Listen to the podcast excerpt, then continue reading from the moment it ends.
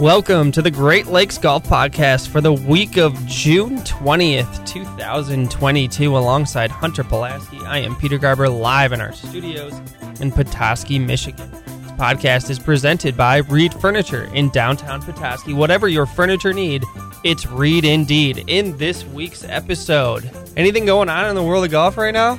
Our takeaways from the U.S. Open, Matthew Fitzpatrick with quite a performance.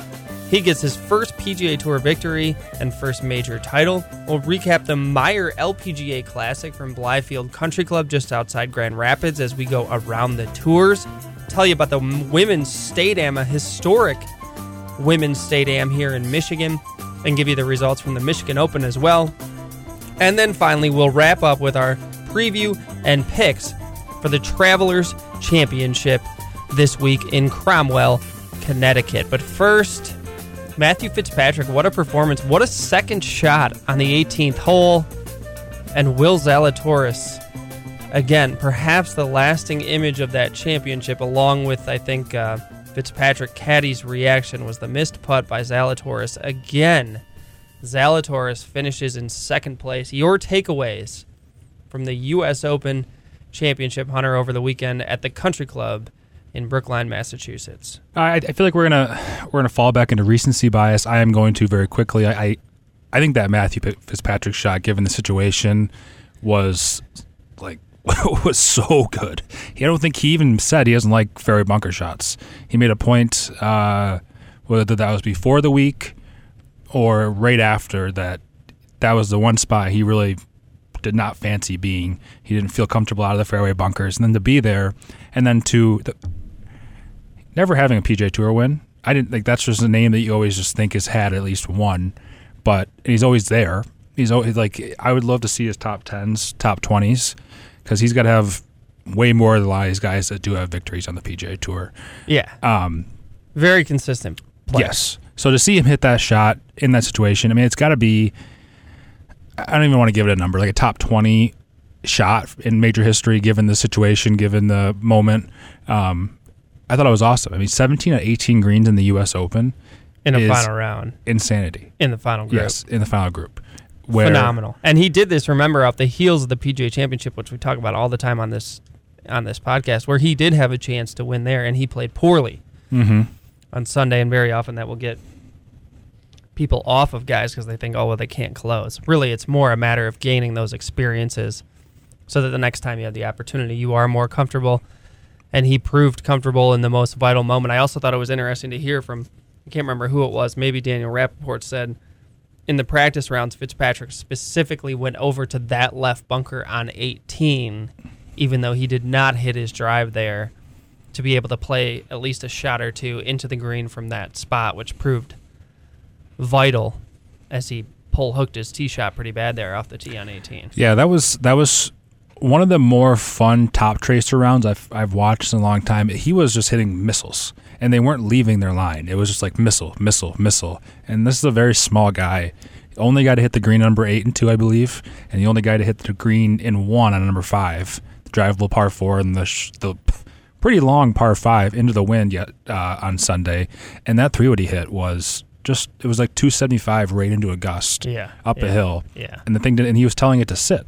And he hit a great layup on uh, on the back nine too on Yeah. the tiered par five. I think it's is it 14 or 15.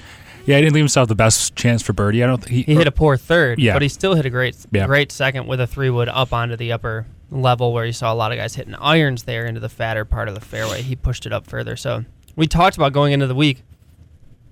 United States Open, who's going to be the straightest player with their longest clubs? And you saw there, you know, that prevail in the uh, in the final round with Fitzpatrick really being the guy that made the fewest mistakes and hit the straightest shots with the longest clubs, as you point out there, reaching the green on the par four and the par five and two. What do you make? A lot's been made of Fitzpatrick's added distance. Yeah, I You think it's being overstated a little bit? hundred percent. Yeah, like if you look at the actual like his season his season stats, I don't know. I think we have talked about that the the driving distance stats can be a little bit skewed, but he's like 108th on the tour. He's not like he's like I wouldn't. You can't consider 108th on the tour a long ball hitter. This week he was he was in like the top ten in both driving distance and strokes gained off the tee. Yeah, I think maybe even the gains are so recent that a season long statistic might not reveal it. Yeah, so I- so it's hard for me to say because I didn't think if you would have asked me this question three weeks ago, I've been like, "What are you talking about?" Yeah. It's just like it was in this Yeah. situation where he was hitting it up with Willie Z, which I'll we'll get to Willie Z in a second. There, where people just kept, kept saying like, "Oh, where'd this distance come from?" Because he's not. You know, how tall is he? Like five seven, five eight. He's a shorter guy. I'm not sure it's his exact height, but yeah. So, uh, Funny, he's being talking about it. He's being. I'm hearing him compared to Luke Donald because he went to Northwestern. That was for one year, by the way, that he went to Northwestern. Because Fitz, Fitzpatrick. yeah, Fitz- I was gonna say he was that good of an amateur. He kind of knew I- he was going to turn pro. I want to say it was it wasn't even like less than that. Like it was only like a semester. Might have been. Like he he been. was there for like the shortest period. The fact that he even can claim himself a wildcat. Well, you see, like Greenberg and all these North because there's so many Northwestern guys in sports media because of their journalism school. Mm-hmm. They're all you know coming out to celebrate and like like to take ownership of this one because Fitzpatrick. They found out Fitzpatrick went to Northwestern probably sometime this week, but um. Yeah, I think the added distance is an interesting storyline. I think that'll be something to watch moving forward. I mean, Fitzpatrick is is like we're talking about a really a top end player, possibly a top ten in the world player. We're talking about a player who's, you know, if he's hitting it like that at St. Andrews, he will definitely be in contention again, Yeah. no doubt. And I have to can't uh, let this podcast go by without mentioning that we have the first ever U.S. Open champion who is a cross-handed chipper. Yeah, I'm glad you mentioned that. How many guys you think? Like, I guess you don't like. Yeah, how many You- guys you at your don't play local club enough. went out on Sunday night and started cross-handed chipping? Um, I feel like the first time I've ever see I ever saw that was there was a guy. Remember that Big Break show on the Golf Channel? Love that show. Yeah, one of my one of my favorite shows. Tony Finau was on it. I Richie Moreski. He was, yeah, they both were. I, I actually I f- totally forgot about Tony. Um, but there was a guy that played his whole bag cross-handed. I don't know if you remember that guy, and he was actually pretty darn good. That was the first time I've ever seen it. I've never seen it since then. I mean, it seems it makes. Oh, actually, I take that back. We have a member at the club, uh, Mr. Kelly, who does it, and he chips very well. It's very consistent. I mean, it's every time, and I don't think there's a lot wrong with it. I mean, if there's No. a guy winning a U.S. Open who's chipping Yeah. cross-handed, I don't really fault you for going out and trying that. Now, remember, he doesn't really have to chip. yeah, It's like chipping is not at the center of his strokes gained profile. Like he No. is gaining tee to green and on the green. this it feels very much like a um like a belly putter. Like guys don't go to belly putter because they Exactly. were they were a really good traditional putter. Exactly right. They, they, they switched if- because they didn't have much of a choice. If you're chipping okay, just, Just- go ahead and keep gripping it right hand low. I think. Even if you aren't chipping okay, just keep practicing. Maybe practice more, and then if things really get bad, because I just don't I don't see how you get in the air. That's where I, would- would struggle a little bit, like getting it high. I, I, I think it makes a lot of sense to get it rolling, yeah. but I just don't see where you. Maybe I'll have to give it a try tonight. So I want to get to the broadcast too, but I think we need to cover more of the golf itself because Yes. that was one of the best tournaments. I would say that we've seen in a while. I was a little, you know, obviously it's disappointing when Rory doesn't finish when he feels like he should be in contention and he doesn't really have a chance down the stretch on Sunday. Even though he did make a couple nice birdies on the back, it was after he had kind of faded from contention. Meanwhile, Scheffler absolutely charged up the board. How did you how, how did you feel as things were unfolding and what's your uh, Monday morning quarterback for guys like Scheffler and Zalatoris who had a chance there in the end but couldn't quite pull it through and even Rory if you want to if you want to touch on that. Uh, so they teed off at 2:45 Eastern, I believe. Right around there was the, was the leader. The leaders went off. Which was an hour earlier than they went off on Saturday, I think, to leave time for the playoff. Yeah. they changed the USGA's changed the US Open playoff to two holes since Oh, did they? I did not know that. from the 18 Okay. previous 18 hole playoff like we've seen with Yeah.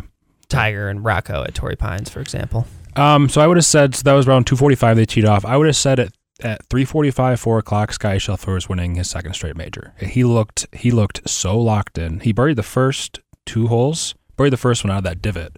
When he did that, It was an unbelievable shot. I, I go.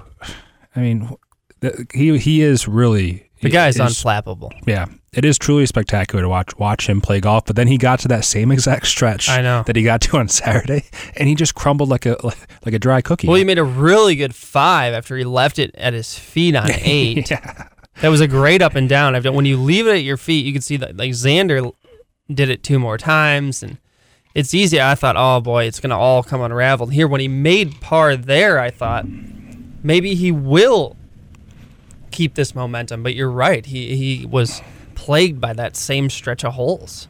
So I, I wouldn't. I don't. I don't.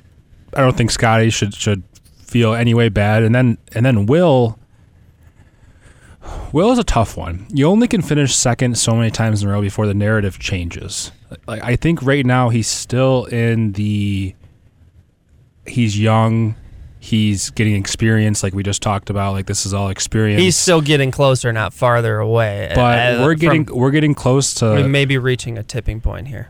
where Is this? Are we watching the next Collin Morikawa, a guy who's going to win maybe two majors in the next couple of years, somebody like that, or a Scheffler, or are we watching Rickie Fowler? Okay, uh, that's that is insulting to Will to say he's Rickie Fowler. He's better than Rickie Fowler. Rickie Fowler finished top five in all four majors in a calendar year, one of his first three or four years on tour. I want to say. I want to know. I want to remember what year that was because I think that was like that was right before Jordan and Justin and everyone everyone that's anybody came on. To, okay, okay. it was like You're that, always that- wanting to discount these achievements. I am this one especially. this is craziest. Uh, he he ball strikes it too well to not win one. It is true they have different player profiles. He- I mean, Zalatoris is a tee to green. And we watched. He made a lot of putts. I wouldn't He say he putted great. He had one of his best putting weeks. Yeah. That's why he flashed. Yeah, so it's it's hard for me to say that that he will he won't win one because he he's there too much. The driver was a little weird this week, like on Sunday, where he just couldn't get the club to release. Yeah, he was tentative. He And was he was- tentative with it. He was really holding on to it. They were cutting a little extra off on the the on the back nine especially. He was missing And- it right so- and soft. Yeah, He saw Fitzpatrick hit it by him a couple times, and that's because Zalatoris not only is Fitz was bombing it, and the fairways were firm, so if you're in the fairway, it's going to roll out. But Zalatoris hit that just absolutely like it turned into a circle slice almost towards yeah. the end of the. I'm, I'm sure there was there was probably like four thousand RPMs to spin on that on those balls. So so I I still think we are in that. He's getting closer. I, I but Well, as you look forward, it's obviously a lot is going on in the in the in the game of golf, but the tour schedule is that that one's going to really hurt now because his next big opportunity is the Open Championship, and then we're the big tournaments are over until FedEx Cup playoffs, and then those are shorter fields, and are those wins is you know is that like an Abraham Ancer Ancer type of breakthrough like we had last year? who by the way is on his way to LIV incidentally and we'll get into that in a minute but um yeah i agree with you. I mean Zalatoris's a lot of Zalatoris's backers there till the end to the very end again. Uh played great all week struggled out of the gates on sunday good comeback yeah, you really thought he was. I thought he was in trouble. Yeah. Where when he was, I really thought it was going to be a two horse race between Sh- Scottie and Fitzpatrick starting like close to the back nine. Yeah. I guess not even. It was more like eight probably. yeah yeah latter stages of the front nine hmm But- and zalatoris really rallied found his iron play on the back uh, any other takeaways? I want to talk about the broadcast, but anything from the course? Uh, I thought Joel Dahmen played really well. I was really impressed with just like a just he's just such an average guy to go out there and, and play with the with the guys that I think he would even he would very quickly admit are much better than him, but he can like when he gets it going. He made he didn't make a birdie for like 27 straight holes, and he was one over par.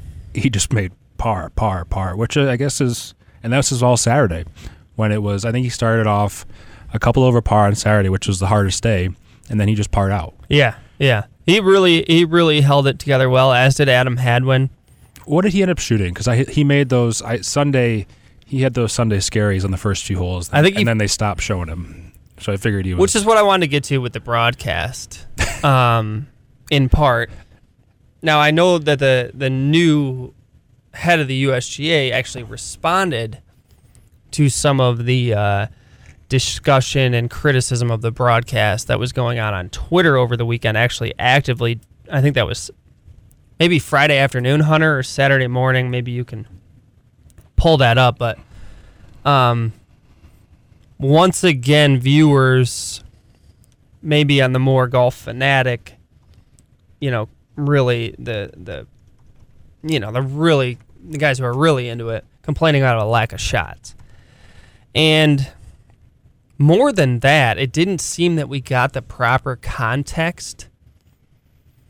Um, in lieu of the golf shots. You know, if you're foregoing the live golf to give us more perspective on the tournament or the players who are in contention or whatever the case may be, there's probably an argument there that you're adding value to the broadcast. Um, but that didn't feel like what we were watching. I mean, I turned it on on I think it was Sunday, and I, the first five minutes I had to watch a TV interview between Mike Tirico and Tom Watson. Oh yeah. I know it's early in the day, but like we're tuning in because we want to watch the guys who are out on the golf course play the early holes that we're gonna watch the leaders play. So like I want to watch Spieth and JT and DJ and those guys play their rounds on Sunday in the morning. You're on TV so that I can see how those holes are gonna play. And then once we get into the final groups, you've got to be able to show more than even when it looks like a three player race. You got to show more of Morikawa as he's charging and shoots a Sunday 65 or 66 or whatever it was to get all the way up to two under. You've got to show more of Hideki earlier in the round. I didn't even know he was he was, he was and anywhere he, near he the had lead. a potential to post and get into a playoff or even win it outright. At that point in the broadcast, you could say if he posts four under, guys, yeah. this is really live and you you really only show him on the greens and then hitting his second on 17 which he chunked and that ended his chances but and then they you know Rory gets it to 2 so they show Rory who we haven't seen in well over an hour and then they feel compelled oh wait there's other guys at 2 and it's like you've got to do a television broadcast understanding that there are many of us watching you on TV and we have it on our phone so I can see who's in contention. Mm-hmm. I can see how rounds are going. And if you're not showing me that on the broadcast, or if you show it to me when it's too late, it just feels like too little too late. You know, like I already knew this guy was, you know, two under, and everybody who top tens gets to play next year. They don't have to qualify. That is an important storyline for Yeah. a lot of these guys. Barely touched on it, only when Denny putted out. I think did they even touch on it or somebody just barely missed. Um, and you know if Rahm is struggling and he's falling out of contention, he's the number three player in the world. I'll watch a couple of his bad shots. Yeah. You know, show me how that's going wrong. So I just thought that it wasn't their best, but I, I am I'm excited to, and hopeful that maybe they're truly looking at analyzing that in partnership with NBC. It does. So this is a tweet. Uh, I'm on it. This is from Mike Whan, the who was previously the LPGA CEO, I believe, and now now the uh, USGA That's correct. CEO. Uh, from a tweet from No Laying Up, um, complaining about commercials. Mike Whan said, "I'm on it. We have the best sport production team in the world here with our partner NBC Sports." Olympics, Super Bowl, etc. And if the amount of interruptions are problematic, we will work with our partner to do better. I don't. And that was only in res- really in response that they were playing a lot of commercials, which I got a text. I got text messages about that on Thursday afternoon, oh yeah, where there was just had come on, and people were like, "What the heck is this?" Put what what are our thoughts about just putting advertise like just putting like a like I'm imagining like a hockey rink, just line the borders with advertisements of the screen. I don't really care. Just I still want to see the shots, but there's no reason to have commercial three golf shots commercial three commercial three golf shot. It just doesn't it doesn't make for good TV. I agree. And here, here's a clear opportunity. You've got split screens, right? We saw the split screen early in the round, and then it went away. You if you if you had committed to an advertiser that you needed some split screens because that was sponsored, mm-hmm. and you were going to do four or five of those over the course of the broadcast, which works out to about one an hour. Maybe you promised two of those in the last hour of the telecast for that advertiser, which is the high, you know, the most quality placement within that broadcast because all that's there behind the split screen is it's nothing. It's just green space or whatever. Yeah. I mean, that can be advertise an advertiser logo, and then when you come back to the golf course, you can show us a five second spot if you want, and full screen it even. Yeah. But you're right; they've got to get more creative about how they how they present the advertisers, and they've got to get us more shots from more players, even down the stretch on Sunday. Yeah, I think uh, you mentioned the Tom Watson interview. I saw that too. There's no reason why they can't. They don't need. I don't need to see Mike Tirico's face in Tom Watson's Exactly right. kitchen. I can watch golf shots. I don't need. I don't need. A, I don't need any audio. Don't give me any audio. Just let me see golf shots, and they can talk for as long as they'd like. As long as they just keep firing off golf shots. I, I you can show who the person is, and you can show the golf shot. Exactly right. I don't need Nick Faldo, retired, recently retired Nick Faldo, telling me about what he would have done in 1975 from this location. So, well, this weekend it was Azinger, and that comes with its own. That guy can't. I hope he's not on Twitter I would because, say, like, he he's people. I, I really think his approval ratings are. I like Paul Azinger more than Justin Leonard. It goes Nick Faldo, the slightest bit, the slightest bit above Azinger, and then Justin Leonard six feet, like way under the ground. He's not even close to anywhere near those guys. Well, maybe he'll help you out and he'll head over to the LIV. Oh, you'd lose a viewer, Liv. You would lose a viewer.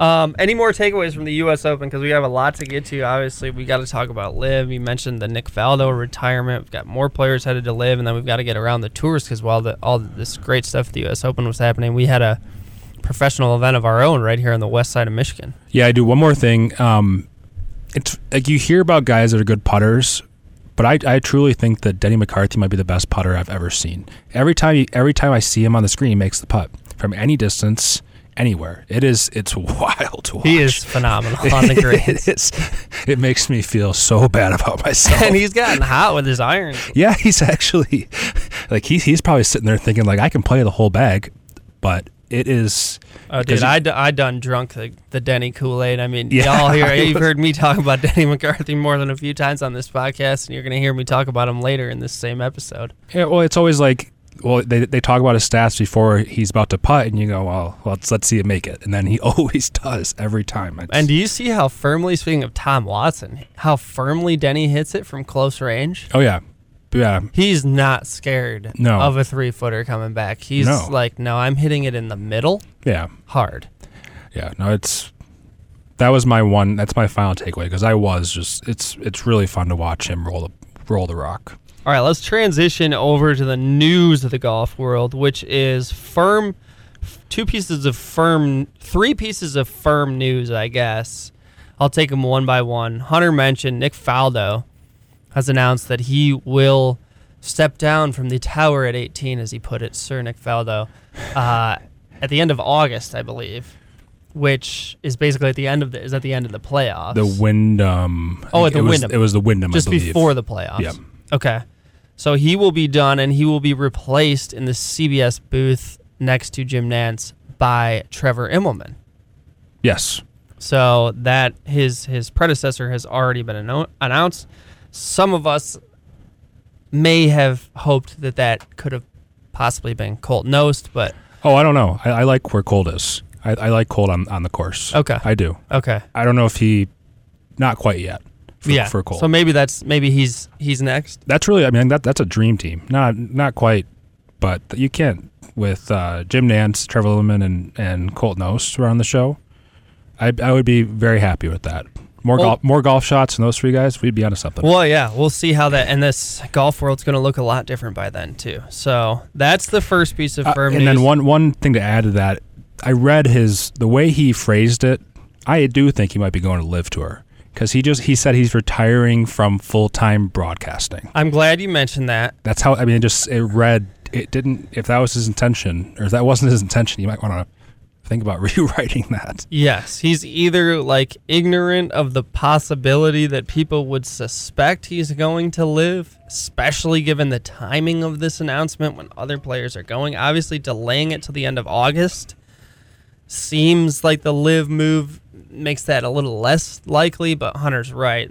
He he's wasn't the only one to read between the lines there and suspect that that's a possibility. So I'm glad you mentioned that. The second bit of firm news is Brooks Koepka and Abraham Ancer, by all accounts, are joining the LIV Tour. Ancer for sure, he's personally announced it. The LIV has announced it. And Brooks seems all but certain, though I personally have not seen anything official. Nothing from from Brooks's camp. But he did remove all mention of PGA Tour from his social channels, which was similar to what Ancer did before he made his announcement about joining. There is much speculation. There are going to be more names, as we've mentioned in previous episodes. Still more after Ancer and Brooks. Among the ones you should be looking for and not be surprised by, as soon as this week, though maybe a couple of these guys wait till next week because they are in the field at the Travelers. Bubba is one name. Wolf, Fowler, who's been bantered about quite a bit. Um, lately. Hideki has been mentioned. Um, and then I'm also hearing and seeing Xander and now Patrick Cantlay as real possibilities to go to the LIV tour. Now, we should say there was similar speculation that had led me to believe quite strongly as early as this morning that Collin Morikawa would be joining the LIV tour based on the sources who were putting that information out there. He has since refuted those claims and has pledged again his loyalty to the PGA Tour. So as of now, Collin Morikawa not headed to the LIV. Hunter, your take on the continued fragmentation here in terms of where uh, the best players in the world in the sport of golf will be taking their talents. Uh, we still haven't lost a guy that I, w- I will miss dearly. Brooks was Brooks is getting closer. I like watching. I, I do like watching Brooks. If he can still play in the majors for a few more years, then it'll be okay. But still, there's not. Hideki would be another guy that I would like to see stay.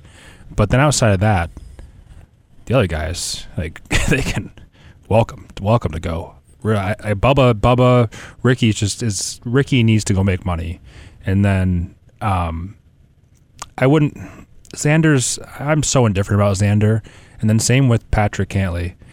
You just don't see every. You never see any. Sh- I feel like I don't see many shots of Patrick Cantlay on the PGA Tour broadcast. Maybe they have bad broadcast, and he's also just so he's not marketable. He's very slow. Too. So, just, so when you put the camera on him, you have to wait for him to hit. Sometimes yeah. it's unpredictable in terms of how long that's going to take. We are. I still don't think this is the worst thing in the world. I, it seems like you're getting closer to to feeling that way, but we haven't lost anybody. I'm like I'm super worried about, and I think if they, my hope is that since the DP World Tour didn't ban these players from their event this week, they will not ban them. So if they need to go get official World Golf Ranking points, they can play in the DP World Tour events and that'd be an opportunity to watch them in the morning play, which I that's the time I like to play watch golf. We can we can watch a decent second tier, better than the European Tour. I would I think I'd have to say in the mornings and then the PGA Tour in the afternoon. If we start losing bigger guys, you might hear my tune change. But right now, who do you really who do, who do we really care about that's left? Yeah, I don't look at it so much on the individual level though. When they start getting into guys who have more of a future on the PGA Tour. I know like Gooch has joined, but most of the others were a little older, yeah, or European. So, eight, so now they're getting younger American successful players, if indeed. If they Brooks get, if they get Cantlay, one, and then be, if they get Cantlay, that'd be interesting. And Xander, that'd and I be, do believe that's a package deal because they are such close friends, and they will, similar to what Spieth and JT have decided. Um, along with Rory, I could see you know that the two of them making the same decision whether it's to stay or to go. So it just I, I don't know what it means in the end for the game of golf, but I have a hard time seeing it as being a good thing for golf or for fans. Personally, I'm just a fan of golf. I just love golf. I love to play it. I love to watch it.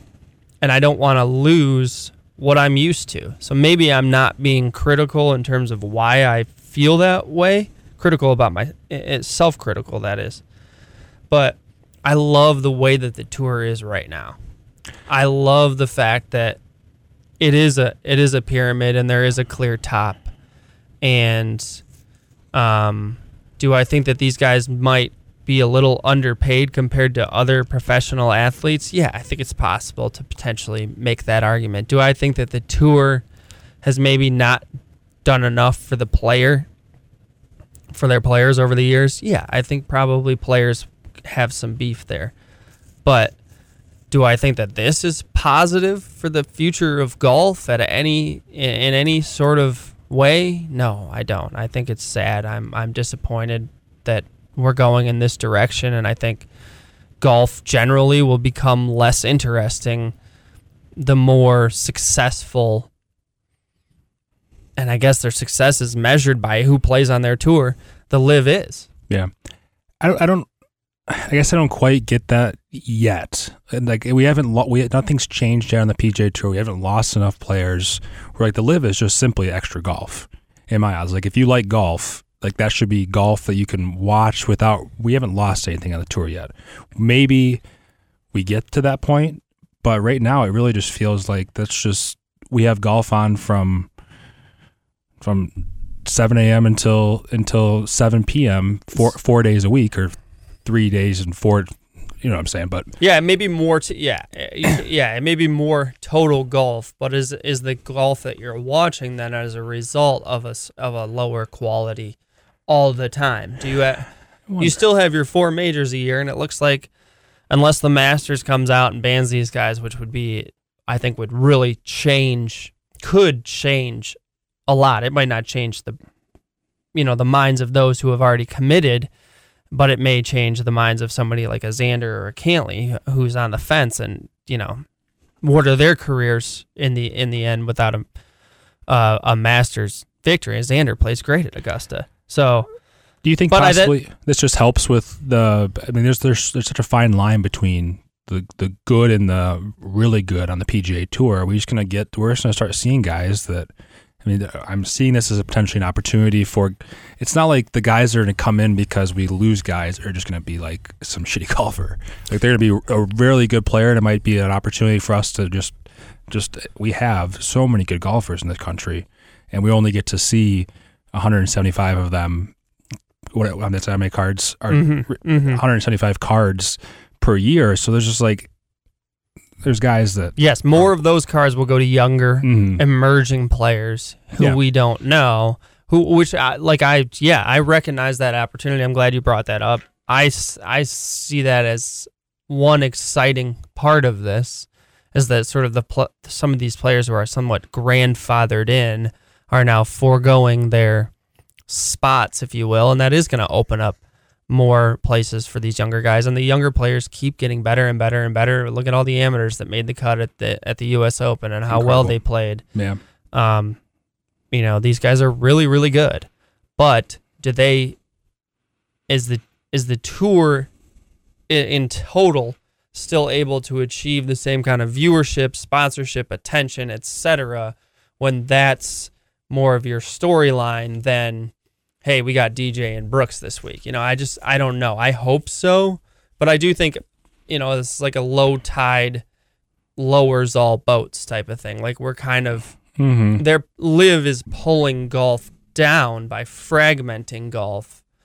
Um, and uh, you know that brings me to my third piece of news, I guess, which now would be a good time to go through this. Don't know the specifics of this exactly, but the way we understand it from the news that's come out earlier today, here on Tuesday the twenty first, is that the PGA Tour has responded to the early successes of the LIV Tour with an announcement in a players only meeting at the Travelers in Cromwell this morning detailing an eight event super series, I guess, with extra, you know, dollars, big money, significantly extra. Twenty five million dollar purses per event is what I $25 million purses per event. correct.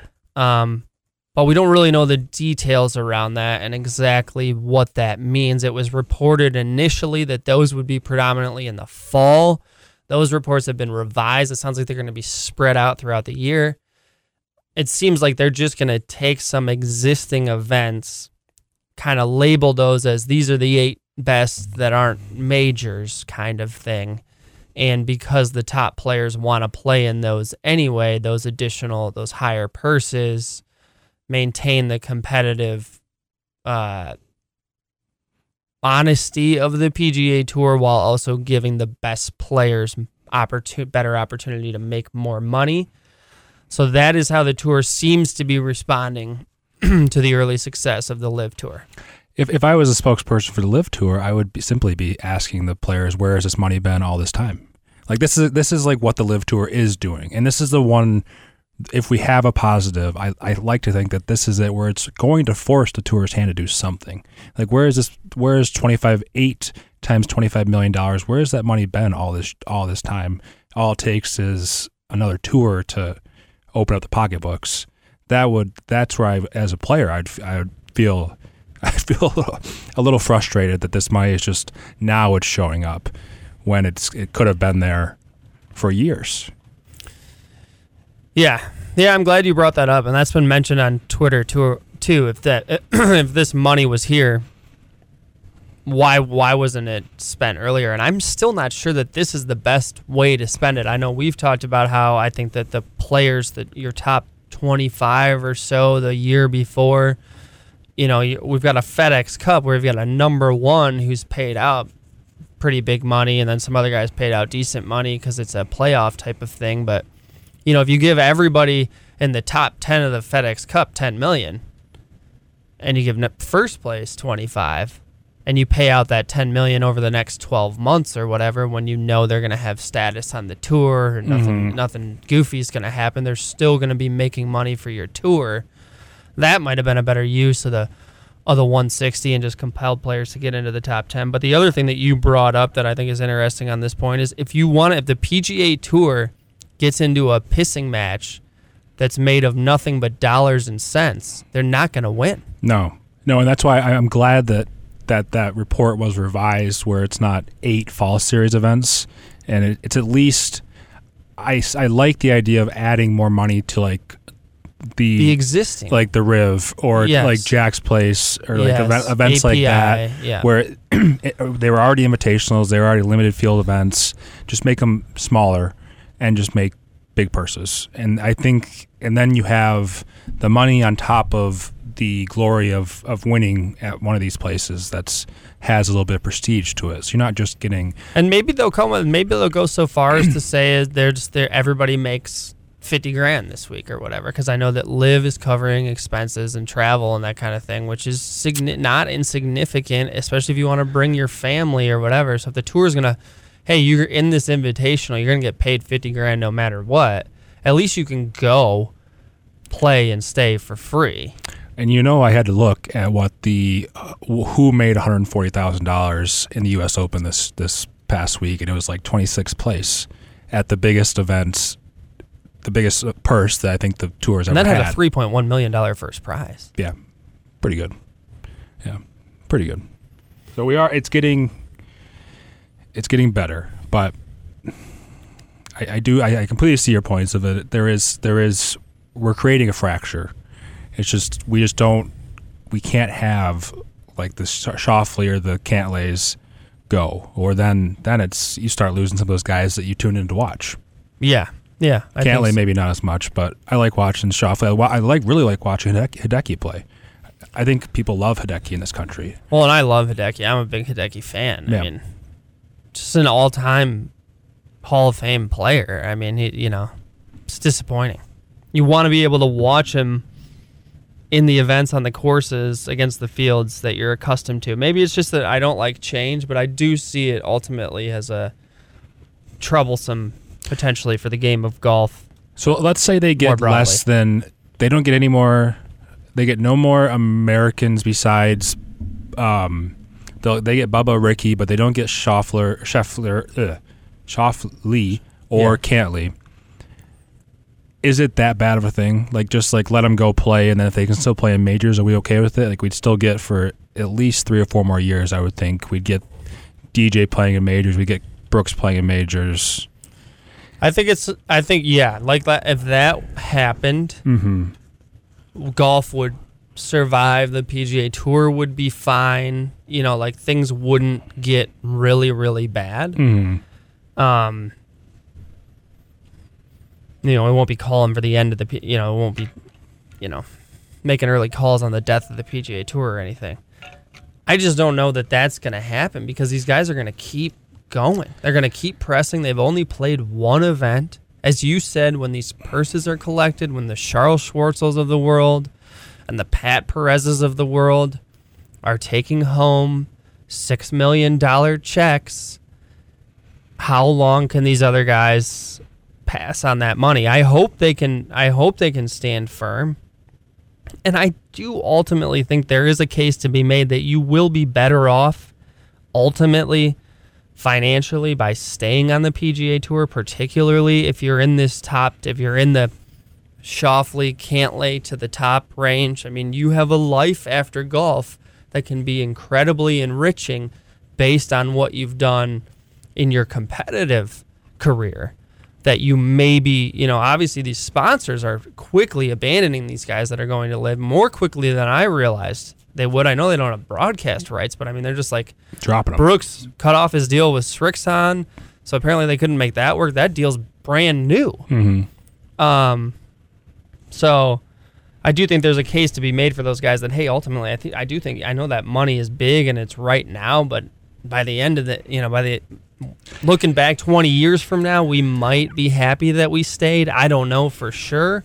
Could very much be the opposite, but I just don't see it stopping here with Ancer and Bubba and Wolff and Fowler. I, I, I see more names going. I see some kind of tipping point where somebody takes a stand and ultimately the LIV is kind of a subpar kind of a borderline product that never gets a huge following and the PGA tour isn't quite as good as it once was and, and both those things are coexisting.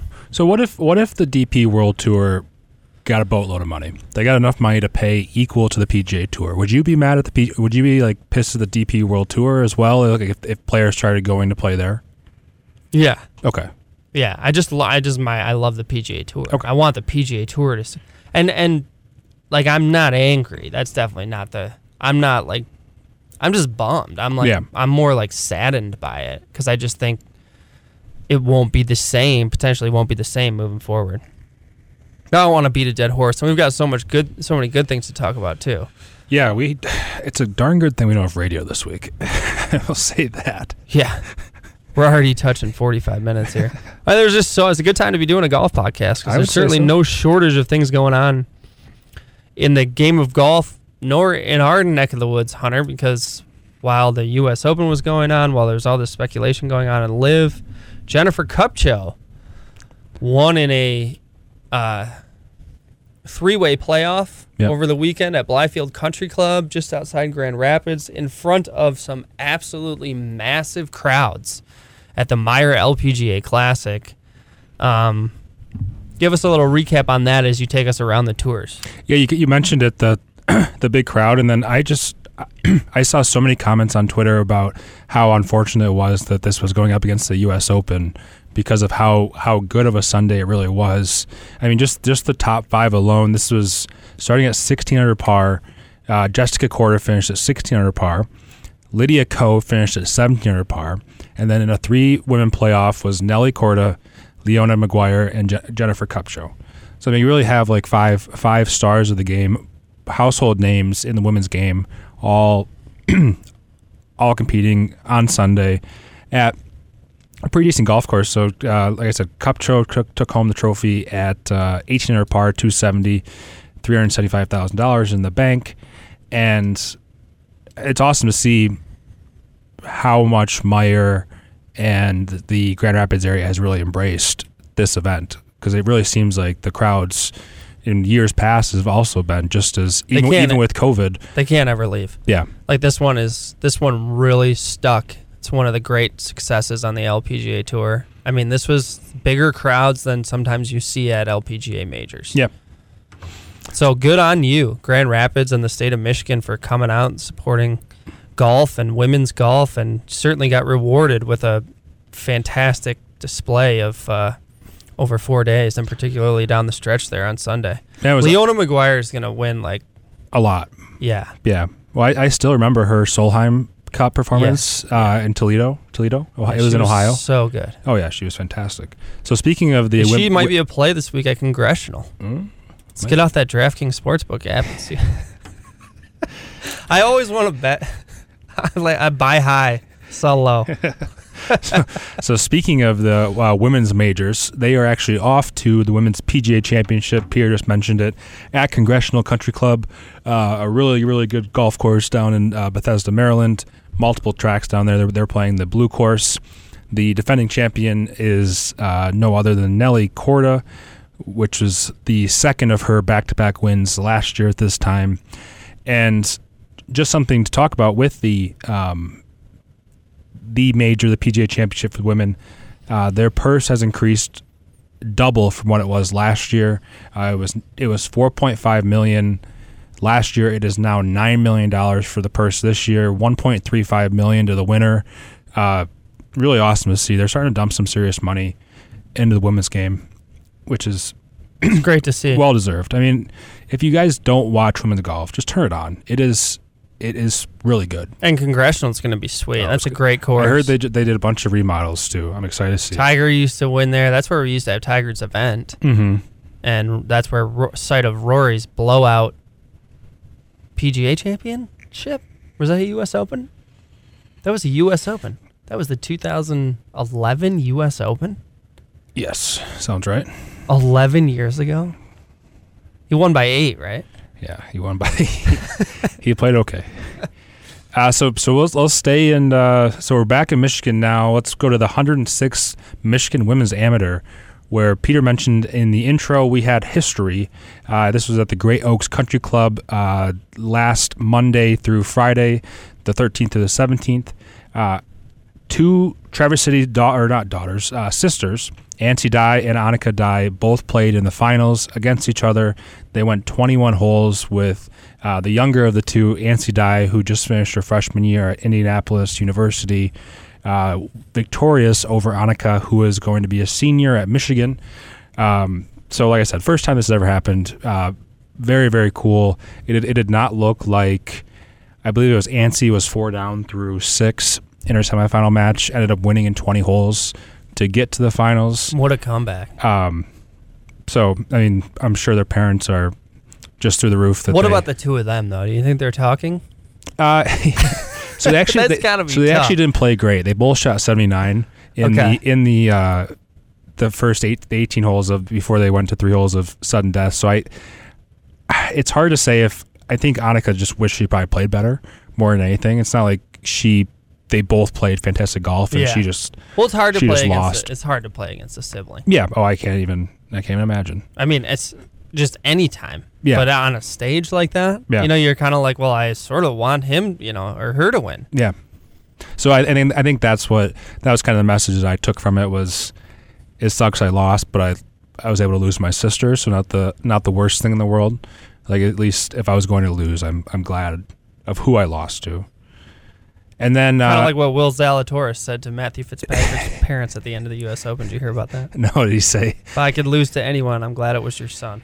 which not to go back to the U.S. Open, but I I couldn't like M- Matthew Fitzpatrick more. I mean, he seems like the nicest guy. You know, and In everyone in my family was like, "Oh, I can't believe he's gonna win." I'm like, "What? You don't like him because he has braces?"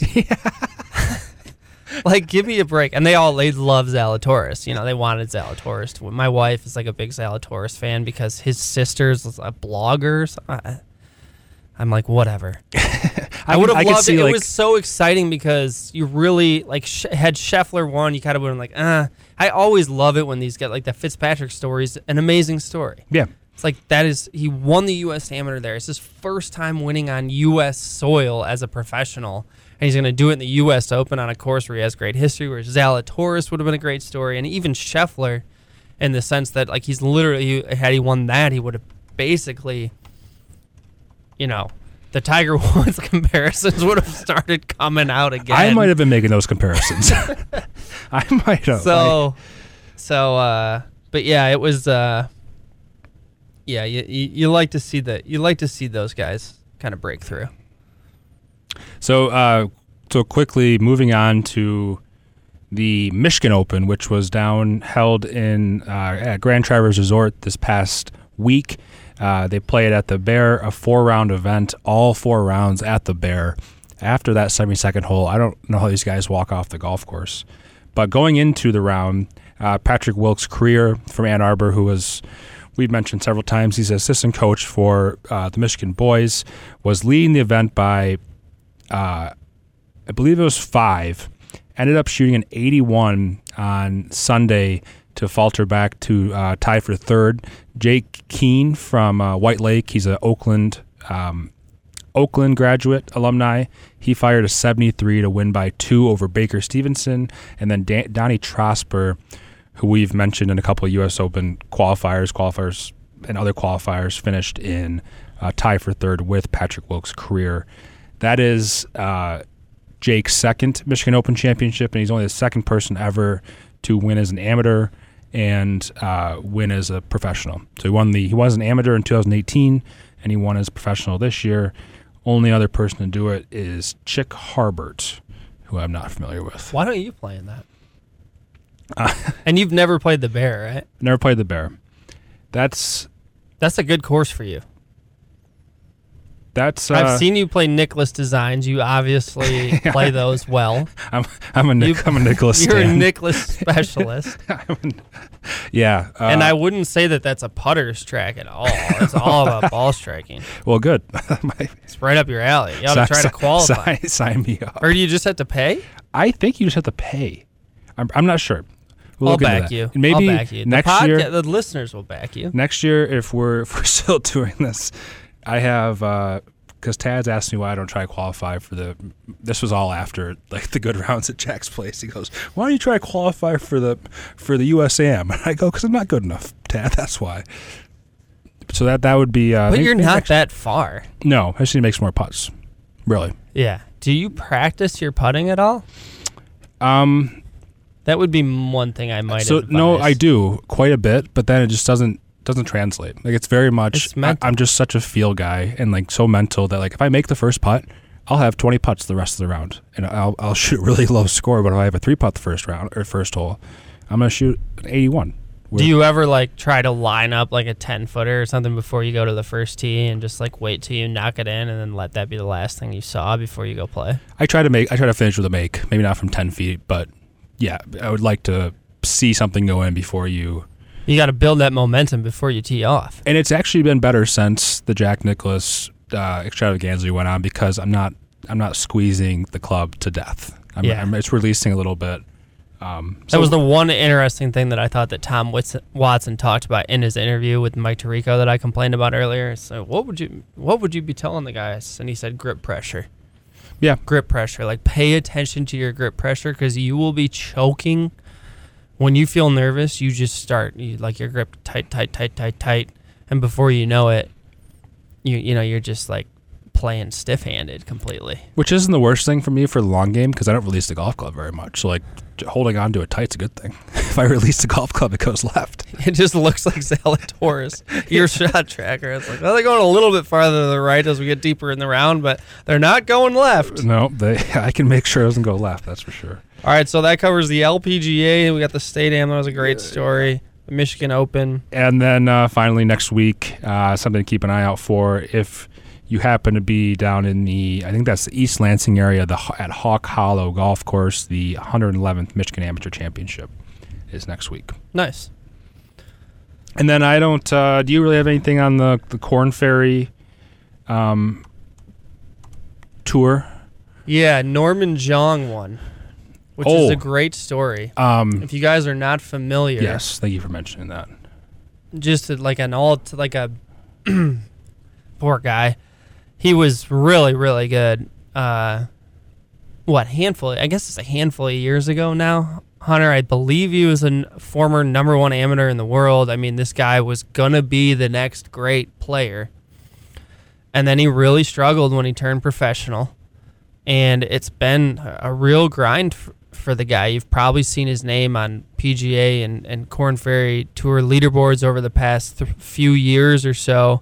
But he actually Monday qualified to even get into this field because he doesn't have status and went on to win. He actually won quite decisively, and it would have been even more decisive had he not hit his tee shot on 18 on Sunday out of bounds.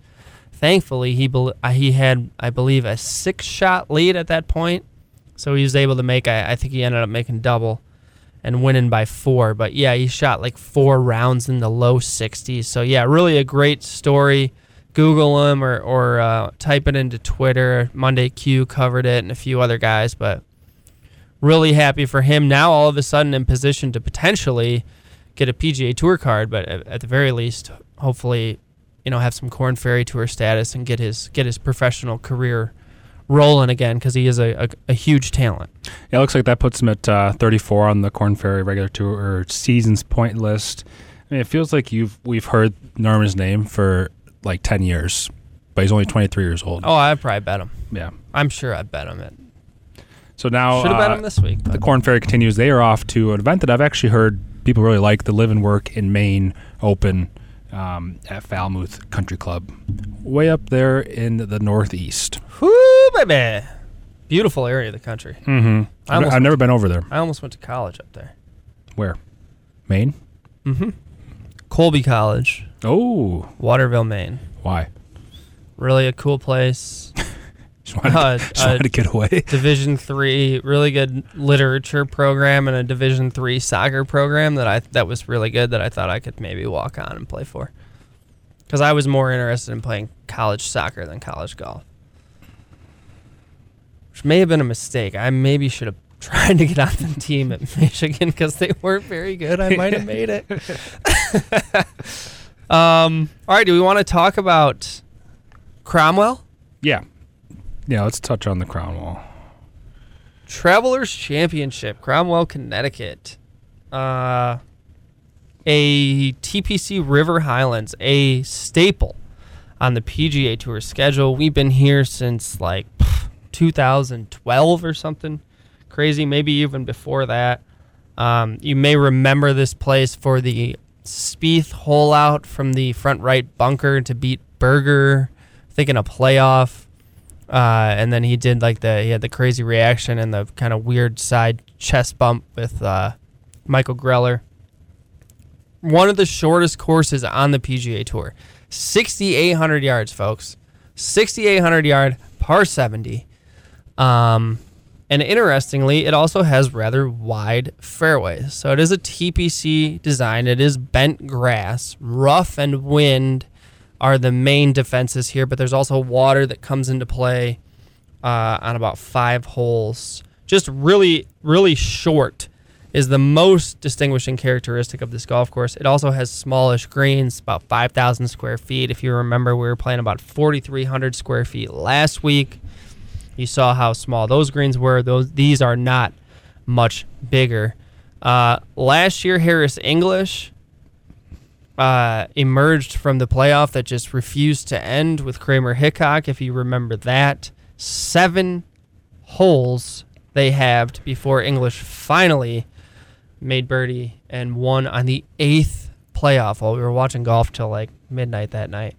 Um, so guys with English came in and won here after charging at Torrey Pines where Rahm won, uh, finishing in third place, I believe.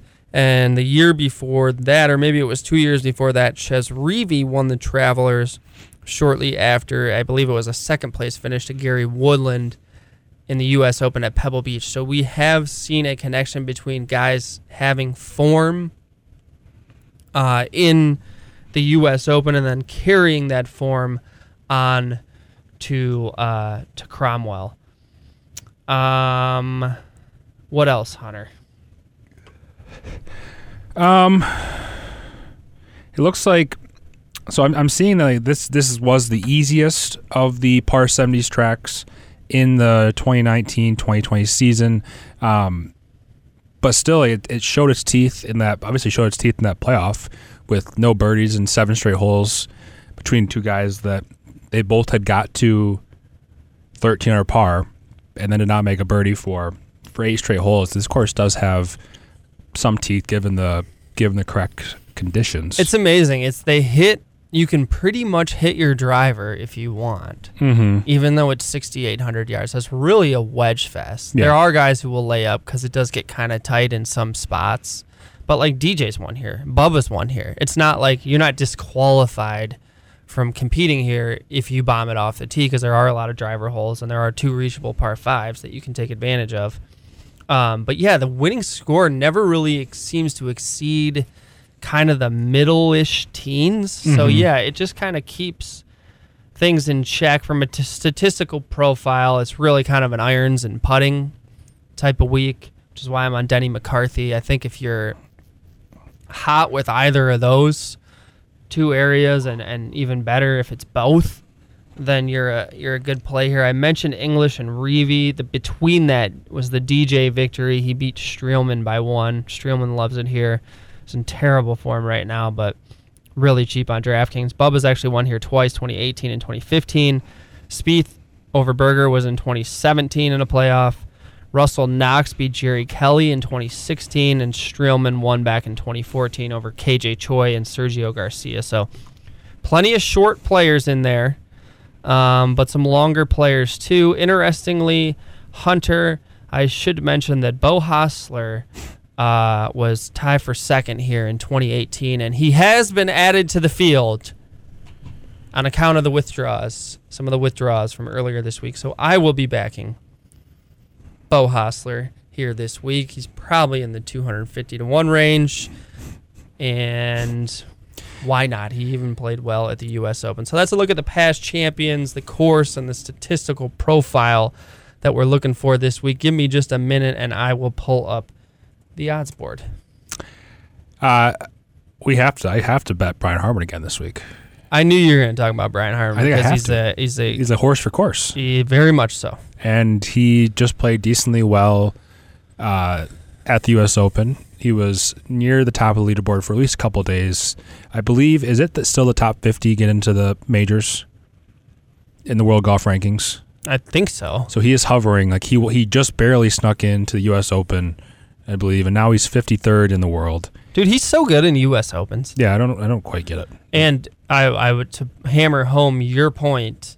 Uh, Harman is has the leads in strokes gained total in tournament history here over the past five events, and that includes a miscut in 2020. Because starting in 2017 through 2021, here are his results: tie 35th, tie sixth, tie eighth, cut, tie fifth.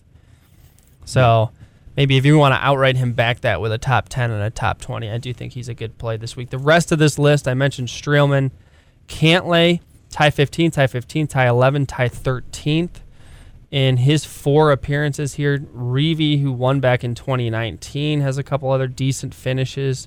Jason Day plays this track fairly well. It's kind of interesting. Brendan Steele is up there. Rory McIlroy is up there. He has a 12th in 18 and an 11th in 2020. Charley Hoffman pops up there. Remember, this always favors kind of the older guys because they have more events to pull from. Um, but Leishman pops up there. And then kind of down the list, just some guys who have only really played here recently. Obviously, Hickok, he tied for six, 60th and 19 and then lost in the playoff last year. Joel Dahmen, who we talked about having a good week, has a 43rd and 19, a tied 20th in 2020 before not playing last year. Uh, Andrew Putnam was 13th here last year.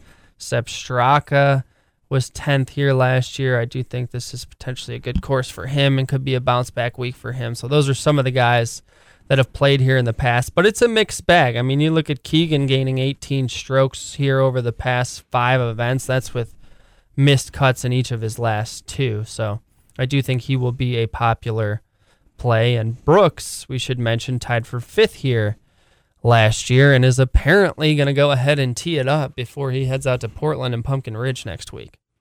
Which I think, which I think is like a total power move. I kind of like the East because I don't think they can suspend him until he hits a tee shot. There. That's what they've decided not to do. Yeah. Uh, all right, the odds board. Scheffler and Rory lead it off at 9 to 1. This is on DraftKings Sportsbook. Justin Thomas is 10 to 1. Patrick Cantlay 14 to 1. Sam Burns 18 to 1. Jordan Spieth, former winner here, is 20 to 1 along with Xander Schauffele. Sungjae Im is being bet down. He's down to 28 to 1 off a missed cut last week. He was very highly owned in DraftKings and burned a lot of people, so I think this could be a good leverage spot if you're playing DraftKings tournaments this week. Seamus Power, really popular this week, had another good week at the US Open. Just keeps playing well. He's 28 to 1 along with Keegan. Mito Pereira, along with his countryman Joaquin Niemann, 35 to 1. Harold Varner, 35 to 1. Tommy Fleetwood, Tony Finau, who I have bet because I'm a sick person, along with Brooks Koepka, Brian Harman, and Davis Riley are all at 40 to 1. Mark Leishman and Aaron Wise are at 50 to 1. I have also bet Aaron Wise. Keith Mitchell, 65 to 1, along with Christiaan Bezuidenhout, Cameron Tringale, Brendan Steele, and Denny McCarthy. I have bet two of those players at 65 to 1. I probably don't even need to say who they are at this point because you guys can guess. They are Denny McCarthy and Keith Mitchell. Keith doesn't have great results here, but he did play well two weeks ago at the RBC Canadian Open. He was kind of a one of those players that you felt might have been missing from the field last week when you looked at some of the names that were in it. Um, but I believe he's trending pretty well and could come through this week. Some other interesting names popping up here. Webb Simpson is 70 to 1 on a short course. KH Lee, TPC KH Lee, already with what, two wins to his name this year, 75 to 1.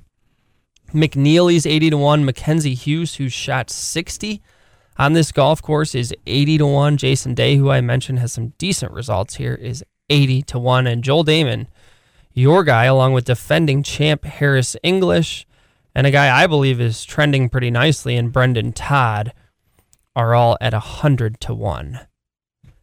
Any, I mentioned some of the guys that I like this week. You mentioned Brian Harman. Any others stand out to you? Um, it would be hard. I have to see what uh, Harris English's um, finishing number is for top 20, but I have him at plus 125 for outright. So I have to imagine that he is even Give me once, because yeah, that's just to, I know I have um, 100 to 1, so that's 125 to 1. Is There's some options down here deep. I mean, Kisner, I know he hasn't played here well here in the past, but like, why shouldn't he play well here? I, maybe not quite his style, more Parkland than Country Club. I don't know that he has a lot of good results on TPC, but anytime it's short and it's irons and putting, you know, I feel like Kisner can be potentially in play. I mentioned Sepp Straka 150. Sahith Theegala is a guy that I've bet on. The driver's not going to hurt him here. Loves his short game. Good putter. He's 150.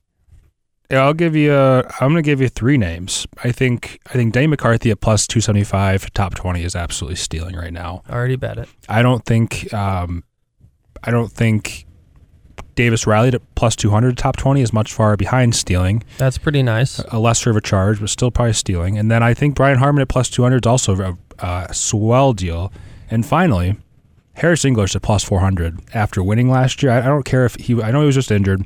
I know he didn't look great last week at the Open, but, he, but made, he, he made the cut. Yeah. You could say, you could say a lot of guys that did not make the cut that have better odds than him, but he, he won the tournament last year. Yeah, I'm with you. You gotta give him, a, gotta give him a little bit of respect. I'm with you. I'm with you. I like those plays for top 20.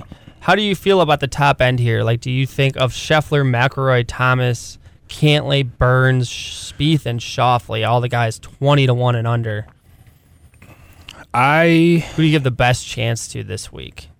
I think it's gotta be Rory. I really do. I think he is just playing. He's playing some really exceptional golf right now. I had a couple just kind of weird, weird moments at the at the Open that that cost him a few a few shots, but I still think he's putting. He's putting. He's putting the way so he's good. putting. He shouldn't lose. He really should. I mean, he had so many greens, hit so many fairways, and if he's making those 15, 20 footers he was making last week, I mean, you got everyone else is playing for second. Well, here we go with the wedges again. A lot of short approaches this week. Yeah. There are long par threes and reachable par fives, which I do think is why the Bombers can get into play here, and certainly, you know, like Berger, DJ, Bubba, These guys are not short hitters and have played really well here. But um, yeah, I, I I like Spieth because I like Spieth every week right now because I think he's playing great. And he's kind of the opposite of Rory in the sense that his putting has been poor and continues to be poor. And now he comes. I love, from a gambling perspective, I love it when a guy who's putting poorly comes to a golf course where he has good pictures in his mind in terms of I've won here before, I've made these putts before. It's kind of potentially a get right week. He would be my pick of the 20 to 1 and unders. If they give me a boost or something and I could get like 25, I will definitely, definitely uh, be in on that. And then I like Cameron Davis. I mentioned Beau Hossler. I'm definitely in on Beau Hossler.